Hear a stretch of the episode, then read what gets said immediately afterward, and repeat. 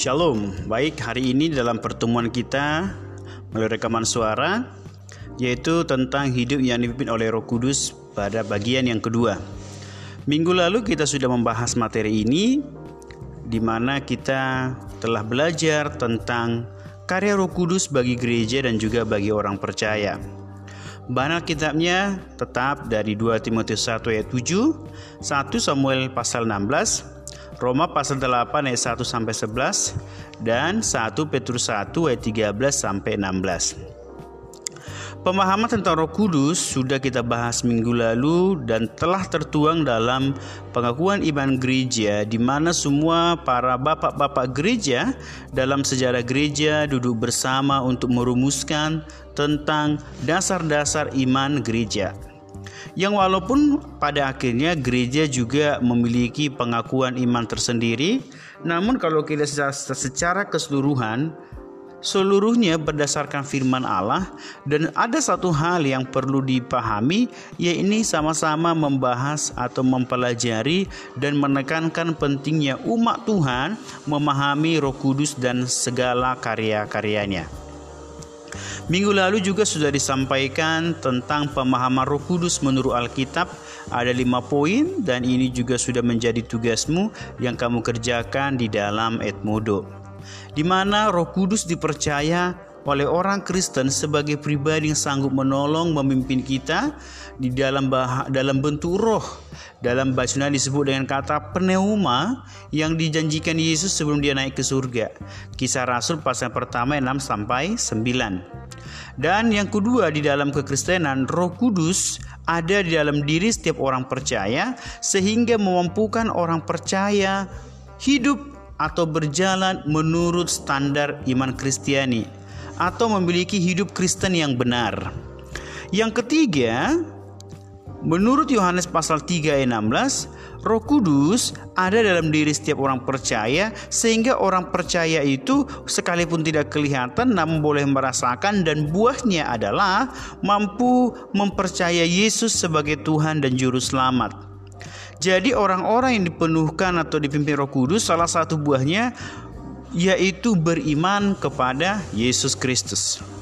Di dalam kitab Lukas kalau kita belajar ternyata Roh Kudus merupakan Roh Kudus yang dicurahkan atau dijanjikan oleh Yesus menjadi titik awal lahirnya gereja di mana orang percaya pada zaman itu yaitu rasul-rasul berkumpul 120 orang di upper room dan Petrus berkhotbah 3000 orang bertobat dan pada akhirnya juga 12.000 dan lahirlah gereja. Minggu lalu juga sudah dibahas tentang Roh Kudus berfungsi sebagai penolong, pemimpin, penghibur, dan teman yang setia dan Roh Kudus tersebut akan membawa kita menunjukkan buah-buah positif yang dikenal dengan buah-buah Roh Kudus dan yang dan juga menunjukkan karunia-karunia. Roh Kudus yang ada dalam dirimu itu nak tidak diam namun dia membuat dirimu aktif menunjukkan karunia-karunia yang luar biasa sehingga kita menjadi pribadi yang berdampak bagi sekeliling. Dan yang paling utama adalah Roh Kudus membuat kita mengerti kehendak Tuhan, mengerti rencana Tuhan di dalam diri setiap orang percaya. Bapak yakin rencana Tuhan indah dalam dirimu dan Bapak yakin rencana Tuhan luar biasa dan kamu harus mengerti apa saja rencana Tuhan dalam diri kita ya. Nah, Kali ini kita membahas tentang hidup oleh Roh Kudus. Ketika kita dipimpin oleh Roh Kudus, kita melihat ternyata ada dua hal yang akan terjadi ketika kita dibimbing oleh Roh Kudus. Yang pertama, adanya keberanian. Wow, keberanian. Yang kedua, adanya kehidupan yang kudus atau kehidupan yang benar, gitu ya. Jadi, keberanian kita bisa melihat contohnya dari Petrus. Ketika dia diubah oleh Tuhan, Roh Kudus memimpin hidupnya, awalnya pengecut, penakut, dan akhirnya dia menjadi orang yang benar, orang yang berani maksudnya sehingga dia berani berkhotbah di hadapan 3000 orang. Ini menunjukkan ketika kita menjadi orang yang berkenan, orang yang mau hidup turut firman Tuhan, mau dipimpin oleh Roh Kudus, maka hal yang kita alami adalah kita diubah oleh Tuhan. Tidak ada manusia yang tidak punya kelemahan. Jadi tidak boleh sombong. Tidak ada manusia yang tidak punya kekurangan. Tidak boleh merasa hebat. Malah ini menjadi alasan kita untuk semakin mendekatkan diri kepada Tuhan mendekatkan diri kepada Yesus sehingga lewat rohnya yang kudus kita diubah seperti Petrus penakut jadi pemberani Mungkin kamu tidak penakut ya, kamu berani, berani, berani berbicara depan umum, berani mengemukakan pendapat, berani tempat gelap, berani tempat ketinggian. Namun ada juga yang takut dengan hal-hal seperti itu.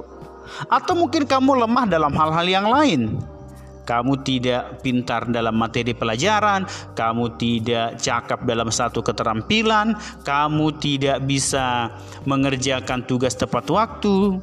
Tapi hari ini Bapak mau sampaikan, Roh Kudus sanggup mengubahkan kehidupanmu. Namun, ketika kita diubahkan oleh Tuhan, kita harus benar-benar juga menghargai dan menghormati Tuhan. Percaya perubahan itu terjadi dalam kehidupanmu kalau kamu membuka hati kepada rohnya. Pemulihan itu terjadi dalam kehidupanmu kalau kamu itu benar-benar membuka hati kepada Tuhan.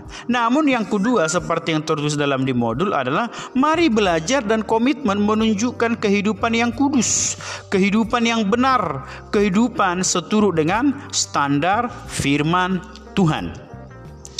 Ada satu lagu berkata, "Dengan apakah seorang muda dapat mempertahankan kelakuannya bersih dengan menjaganya sesuai firmanmu?